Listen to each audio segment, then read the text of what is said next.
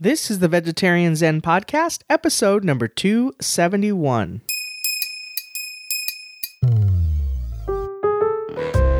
Hey there, Red Zenners. Welcome back to Vegetarian Zen, a peaceful place for vegetarians, vegans, and the veg curious to share tips for living a healthier plant based lifestyle. I am one of your hosts, Vicky. And this is Larissa.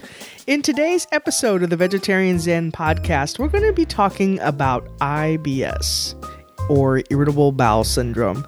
Or ick. I C K. Ick. Uh, you know, this is something that is a common affliction for a lot of people here in the United States, and I know actually worldwide um, that it is something that is a, a lot of people suffer from. And there's actually a specific challenge for those folks that are trying to live a vegan, vegetarian, or plant based lifestyle when it comes to trying to manage the symptoms of IBS. So, today we're going to talk about what IBS is in case you're not familiar with it. And lucky you if you're not. Very and also how you can manage the symptoms while leading a vegetarian, vegan, or plant based lifestyle because it can be a little bit more challenging.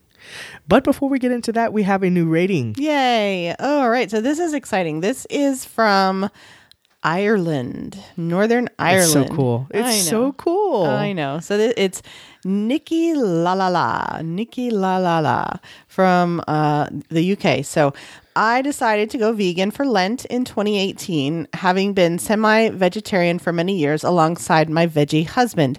I live in the deepest farming country in Northern Ireland where meat and two veg is standard fare.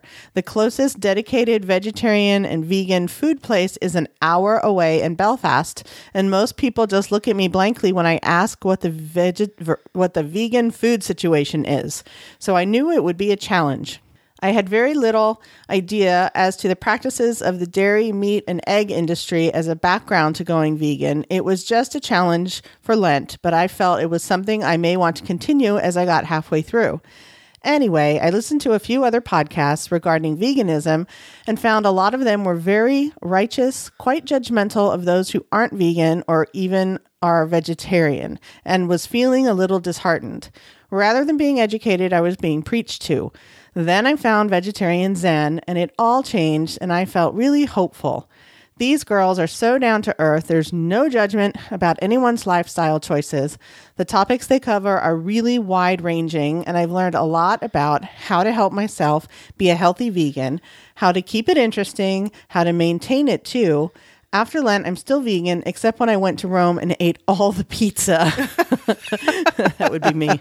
And I and I don't be harsh on myself if I allow myself a bit of cheese every now and then, thanks to the non preachy educative podcast by these two girls and their great forum on Facebook. So thanks, girls. There's very little support in Meat and Two Vegville. it's good to be able to plug in and get some when I need some inspiration. Aw, I just can't tell you, how much that made, how happy that made me. That is so awesome. First of all, this is what I love about podcasting is that we can communicate with people all over the Mm-hmm. world. It's just amazing to me. And then when I hear people that really say how much they appreciate the community of of the non-judgmental. That's how when we Mm-hmm. started, when we were on our couch saying, let's start a podcast where we in a community where we welcome everyone who just wants to learn more about eating less meat and eating more vegetarian, vegan or plant-based. That was our goal. So I mean, when somebody kind of comes back and says this is what I'm getting from it and hits hits on what we were trying to uh, hit the the target, Right. that just makes me smile. So thank you so much. We really Thank you. appreciate that. All right, before we get into the main topic, this this episode is brought to you by the shop at Vegetarian Zen, where you will find a plethora of vegetarian zen swag. Everything from car magnets, reusable shopping bags, stickers, t-shirts. They are here. We have a t-shirt as actually that has our logo on the front and on the back it says uh, what is it? Prepare Prepare to, to get, get your your veg, veg on. on. Yes. Uh, and then we have some stickers and uh. Magnets, car magnets with some cute sayings and stuff. So check it out. And if you sign up for our newsletter, which by the way is going to, we haven't really done much with our newsletter over the past I would say, year. But that is going to change. And there's going to be some really good info coming out there. So make sure you sign up and you will get a 10% discount off of your first order at the shop at Vegetarian Zen. That's right. And as with anything else, any any uh, support we receive through our Patreon campaign or through our uh, donation button on our site or through the shop, they all go back into supporting this podcast. All right, are we ready to dive into the main topic? Let's do this. So let's talk about the three main points of what we're going to talk about. Yeah, Let's so talk about what we're going to talk about. Let's do that. All right. So we do want to talk about what IBS is because not everyone is very familiar. If you're not suffering from this, if you've never been diagnosed by your doctor uh, with this, then you might not really know. You might have a clue. You can think irritable bowel syndrome. That gives you an idea, but you might not really know what it is. And then we want to talk about. As we mentioned, some of the challenges specific to vegans and vegetarians that I had not really thought about prior to pulling the research together for this episode. And then we want to give you some with some we don't want to just leave you there. We want to give you some tips if you are one of the folks that are, are trying to deal with this digestive disorder, uh, give you some tips for how to manage it. Right. And uh, right. you know, and it's funny. Um, I've had I was diagnosed with IBS way back in the seventies when I was seven. Um, and you know, I, I went through all that because I was always sick and I was always, I always had issues with vomiting and, and other issues, you know, intestinal issues. And so I went through all the testing and everything. And I was, you know, back then there, there wasn't a whole lot of stuff that they would tell you to do except for, you know, don't eat anything until everything calms down and, or just eat crackers and drink apple juice. And, you know, I mean, or bananas or whatever and that was about it i mean uh, Yeah. but so there's so much more information out there now um, as far as treatment options and um, so i think that's really good that's good for me to learn this too Okay, so yeah, I'm like we've always said, these are very educational for us as well. So this is good. Uh, I, I will say I've suffered a little bit. I think at one point a doctor did say that I had IBS, but I don't know. To I mean, you know, it's probably like anything else. There's a spectrum. So, Yeah. um, but that brings up a good point. Is that please do not take this as medical advice. Right. Always, always, always include your doctor in any conversation, anything you're trying for yourself. If you're trying to manage the symptoms, make sure you bring your doctor into that conversation because you don't want to. Uh, you don't want to just We take your medical advice from two people on the internet.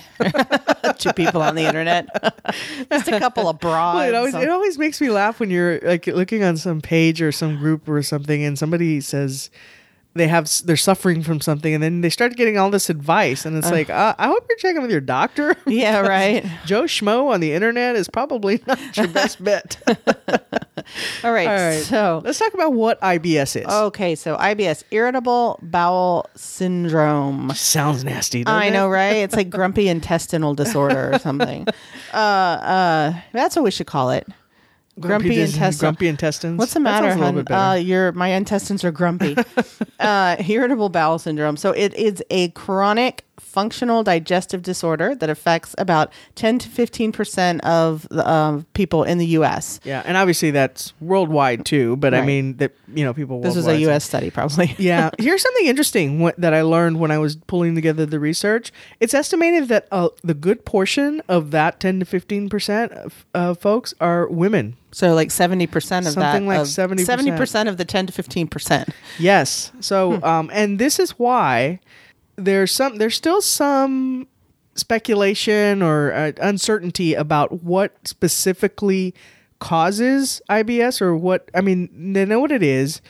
Uh, we're going to talk a little bit more about how it's being treated, but just specifically what causes, causes it. it. There's so many. So it could be hormonal.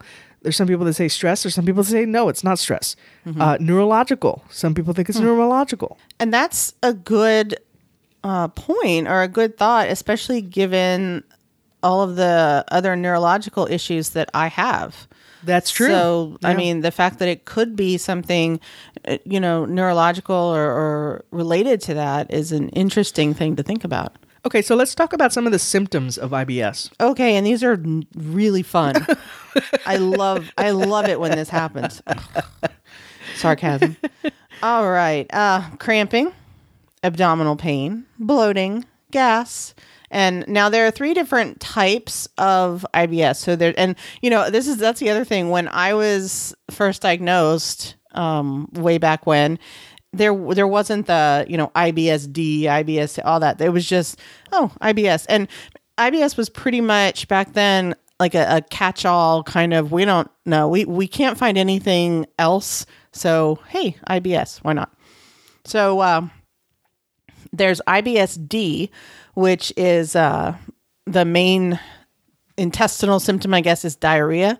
Uh, and then there's IBS-C, which is constipation, and then there's IBS-U, which is um, both. So it doesn't. They, it's not. You know, it could be one, it could be the other, which I can imagine is really fun. I, Yeah. I'm more of an IBS-D kind of gal, but I can imagine both would just be awful. So typically, the pain must have two of three of these following characteristics: must be relieved when you go to the restroom, so with defecation, associated with a change or frequency in stool, of stool, I should say, and then associated with a change in form, so appearance of the stool. Yum. Yeah. sounds awesome. Okay, so let's get off of that. All right. Okay, so moving on to what specific challenges vegans, vegetarians, or plant based folks face with IBS. Okay, so the challenge is that many of the foods that are associated with triggering IBS are plant based. so, in actuality, uh, and we're going to talk about an approach here and a diet that I just learned about. I had never heard of this. Larissa said she had heard about the diet, But but, I didn't know anything really know what it was. But uh, it, it is essentially all plant based stuff that that well, I shouldn't say all. It's removing all plant based. Exactly. It's removing all from your diet. We're going to talk about that. So Mm-hmm. let's talk, before we get into that, let's talk about a term we're going to be throwing around here, which is FODMAP. And I'm, I'm assuming that's the way you pronounce it. It's actually an like it. acronym. It's an acronym that stands for, do you want to take the pronunciation, I'll try. I yeah. I don't know. It's uh all right. FODMAP. Fermentable o- oligosaccharides, disaccharides, monosaccharides, and polyol polyols. Yeah. Okay, so that's what that's what the acronym is. We're not going to go through those long words again. No. Uh, but essentially, these are short chain carbs and sugar alcohols, which in themselves aren't really bad for you, but for people with IBS, they flare up the symptoms. So what happens with foods that are considered high FODMAP foods is that they agitate the large intestine intestine intestine during digestion and they draw water into the large intestine they ferment in mm-hmm. other words in the large intestine and they draw water in producing carbon dioxide hydrogen hydrogen methane gas which causes the intestine to expand mm. and this is what causes a lot of the symptoms and the discomfort All right. So the bloating and everything. exactly so i know there's probably a much more deep scientific way to explain that but that's essentially at a high level. That's what we need to know for this for this podcast. Right. So so some of the types uh, of foods that are some of the types of carbs, I guess, are fructose. So things like fruit, high fructose corn syrup, honey, agave, uh, lactose. So that's dairy products. Fructans like wheat, onions, and garlic. Uh, galactans that are like legumes, beans, lentils, soybeans, and then the those polyols that we were talking about. Those are the sugar alcohols. So when you have sugar free, like sugar free candy, it's to give it that sweet taste. They just use those sugar alcohols. And then those are also polyols are also found in fruits with pits or seeds. So apples, avocados, cherries, figs, peach, any stone fruits like Yep. that. Uh, and then you know, so obviously you can't eliminate all of those high FODMAP foods if you're a vegetarian or vegan. I mean, to eliminate everything or even most, you'd have to be on like an almost completely meat diet. You would, and meat is the only are the only is only food that doesn't have it. So if you were on 100% meat diet, ate no other carbs, then you would be on a zero FODMAP diet. So obviously that's not the goal. That's mm-hmm. to to uh, for anyone actually, even meat eaters. That's not the goal. But let's talk a little bit about how you can manage the symptoms of IBS, mm-hmm. especially as we said. So you're looking at this list going, "Oh my gosh, I mean, I'm a vegetarian or anything. vegan. I get my I get a lot of nutrition from I'm mm-hmm. looking at the galactans, which are legumes, beans, lentils, soybeans. I mean, those are a lot of staples of a that has our diet. protein, that has our you know other nutrients. So just like with anything else, these are on a scale. So, you know, while galactans are considered, you know, FODMAP foods, there are some that are higher on that scale than others. That's right. So let's talk about the approach that a doctor, and again, I stress that doctor typically Not put you Dr. on- Vicky and Dr. Larissa. exactly would put you on if you were trying to manage the symptoms of your IBS. A very common approach is to eliminate most FODMAP ma- maps for six weeks, or at least drastically limit them. So you're trying to give your di- your intestines some time to heal, mm-hmm. and you're also trying to kind of clean the slate so that you understand. So as you start to reintroduce these back into your diet slowly, One at a time, right? one at a time, mm-hmm. that you can see what aggravates your IBS symptoms. Because mm-hmm. this is what's so tricky about IBS is that it's so different from patient to patient. I mean, I know a lot of diseases or disorders are like that, but this one is so tricky because as we were just talking, you know, you've experienced some of the symptoms, I've experienced some of the mm-hmm. symptoms, but even with some of, within some of these categories, there's certain foods in the same category mm-hmm. that will upset me but not But not- others. So yeah. for example, I can't eat apples. Mm-hmm. Which are considered the what are they the polyols, but I can eat avocados, which are also in that particular. Thank God I can eat avocados. and apples I love avocados. Yeah, apples don't bother me, and avocados gross me out. So. they don't upset me. They just gro- they upset me mentally. They mentally upset me. um, but You just had like most of our community just boo you. I know. Oh, I can. I can imagine. I can imagine the hate that's just right now. All right. Um, so, so not real hate, by so, the way. so that's typically what uh, a doctor would, or someone who's helping you manage as someone trained, or would help help you. How they would help you to manage the symptoms or try to determine, you know, what is going on with with this. If you if if there's certain things that are triggering this for you. Mm-hmm. Now, in the show notes, we have curated quite a bit of information uh, on the list. I've gotten several lists there for you guys because we don't obviously want to sit here and just start rattling off foods to you because not not just because that would be long and boring, but because it's so different for everyone. So what we're going to do is we're going to put a lot of links in there, but let me just give you an idea of some of the foods that are considered to be on the high end of the FODMAP uh, spectrum and those that are on the low end. So, So low, low. Just so I'm thinking the right way. Low has l- the ones on the low list have a l- less, a lesser chance of of upsetting you. of upsetting Yeah, you exactly. than some of the higher ones. you're might. you're right. Okay. All right. So some of the things that would be on the low end of the FODMAP list would be uh, legumes like, uh, to, well, tofu's not exactly a legume, but but made from soybeans, uh, tempeh and chickpeas, and then also things like walnuts, uh, bok choy, oranges, cantaloupe, blueberries, bananas, um, black or green tea, uh, stevia, and olives. Okay, and some of the examples on the high end would be lima beans, lentils, veggie meats. Now that's something that upsets you, particularly those that are made with soy protein, cashews, pistachios, cabbage, leeks, grapefruit, which is something that doesn't upset you. No, she love loves grapefruit. grapefruit. Watermelon, tahini, and mm-hmm. commercial salad dressings. Mm-hmm. And you know, it's interesting. Cabbage doesn't bother me. I don't eat a whole lot of cabbage, but when I've eaten it, it hasn't bothered me. But kale does. Kale Yeah. makes me deathly ill for about four days. So this is why it's so important. Another tip here is to read the labels. Make sure you're reading. So, for example, the, one of the ones we just mentioned that was on the high end was commercial salad dressings. Those can be packed with things like high fructose corn syrup and things of that nature. That I'm assuming that's why the commercial salad dressing is on there. Uh, so, um, make sure you're reading the labels.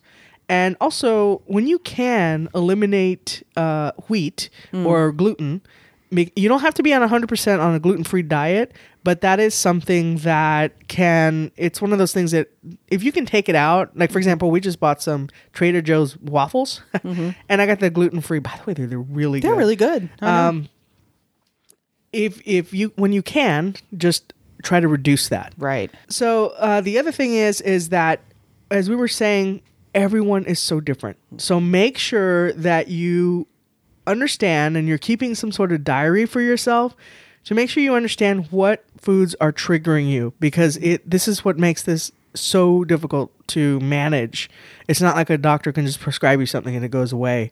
This is something that takes some work into managing for yourself because it, it is so different from person to person. Mm-hmm. And you know, I will add one more thing. I this isn't necessarily for most of our listeners this isn't an issue, but I know we do have some listeners who are you know just veg curious or just reducitarian and I will say that um you know throughout my lifetime ever since I was 7 I have reacted badly to uh, cer- certain types or certain instances of lard, animal animal fats. And you know that was a lot bigger problem, of course, when I was growing up because we ate a lot of meat, uh, and not so much anymore. But that was a big trigger for me. And so, if you are suffering from and it's kind of counter to what you know the, the research says but it could there could be something else going on but if you find that when you eat animal fats if you're still eating meat and you find this take that into account too Well, and you can you have some allergy too. It might not That's- even be IBS. So you that's, That's why it's so important I think to track what you're eating if you're suffering from any of these symptoms. right absolutely All right, so hopefully this episode has provided you with an understanding of what IBS is and how you can manage the symptoms of IBS if you're someone who is living with this. This can be very challenging. So hopefully the this episode and also the resources that we'll have for you in the show notes can help you give you some hope with with uh, being able to to manage this. all is not lost All right, are we ready to get into the recipe of the week? let's do it Okay, so this is actually a a uh, series of recipes that I found for you guys. I was out on the web looking up some low FODMAP recipes, and there are quite a few. But the one I was there was a site that I was really impressed with that is called a little bit of yummy. Now this is not a veg site per se, but what I did like about it was that on their recipe page of low FODMAP recipes, there was a really cool little filter on the side that you could take. You could just filter uh, in like vegetarian, vegan, or I think there was something else I checked. Was I it can't remember- I can't gluten-free, maybe? Maybe it was gluten free. And when I filtered, you know, I get so frustrated when I go to a site and there you filter for vegan and uh-huh. there's like two. yeah Great. Aw. All right. Yeah. This had a lot. Uh-huh. So this is why I was really impressed with it. It was a very nice looking site and very easy looking. And what I really liked, the recipes look very easy and they look good. So just to give you an idea of what was out there, I found a vegan shepherd pie, dark chocolate granola, low FODMAP stuffing, Halloween pretzel spider webs, which Halloween is just around the corner. So some really good recipes there. There will be a link to the site, a little bit of yummy in the show notes. Okay, moving on to the resource of the week. Sure. Okay. So this is a, a book called uh, Low FODMAP and Vegan What to Eat When You Can't Eat Anything. That sounds like that you. sounds appropriate, right? now that no, with me it's what to eat when you won't eat anything. Hey, you know what? Since this is, I, I gotta divert divert our conversation here just a little bit. Uh, I am so proud of myself for sneaking in good food. so since I have been taking the forks over knives course and I'm about uh, I think eighty percent done with it now, uh, I've been doing a lot of cooking, and Larissa ate the other day cilantro and bell pepper and did not even know it. She said after she said she could taste the cilantro a little bit, but I chopped it very finely and so she can't see it. it's like a, it's like with the with the Cosmo and Ruthie where we sneak their medicine into uh, into their uh, treats. Well, anyway, Hey, at so- least you're not like uh, opening my my jaws and sticking like bell peppers in the back of my throat and then rubbing my my throat. Well, I tell her I'm going to be doing most of the cooking now, then uh, you know you're going to have to live with it. But I have been trying to chop things up for you. But one of the things you. you, said you would that. not eat was bell pepper because it didn't sit well with you. But you've had it several times now. Maybe it's just smaller pieces Mm-hmm. is the key. Maybe you digest it well better when it's smaller. Maybe. We'll go Okay. with that. Anyway, back to Back to the re- resource. All right. So the author of this book is Jo Stepaniak, and she's got uh, she's got a lot of books out there. Uh, she writes about vegan cuisine, compassionate living, and health. And she also she has a um, she has IBS herself. So, and she's also vegan. So, I mean, that this makes total sense that she would be the perfect person for this book. and uh, so, the book is on on Amazon. Its uh, Kindle version is seven ninety nine, and paperback is totally affordable, fourteen dollars. So, uh, I would definitely go and check it out. Yeah, it's got. Uh, and we'll have a link. Yeah, to it. definitely. It. has got 67 reviews and 4.5 out of 5 star ratings, which is really good. And what I really was impressed with on the reviews was there was quite a few people that sounded like they had really been struggling with IBS and their comments anyways were that she really helped them to be able to uh, eat. Oh, that's Yeah, good. that's really eating good. is a good thing. it's encouraged. All right, I think that does it for our episode this week. Until next time, peace out. Bye. Thanks for joining us today on Vegetarian Zen. We've created a free resource for you to show you five ways to sneak more fruits and veggies into your diet. You can download it right now by visiting vegetarianzen.com. Until next time, wishing you a happy body and a healthy mind.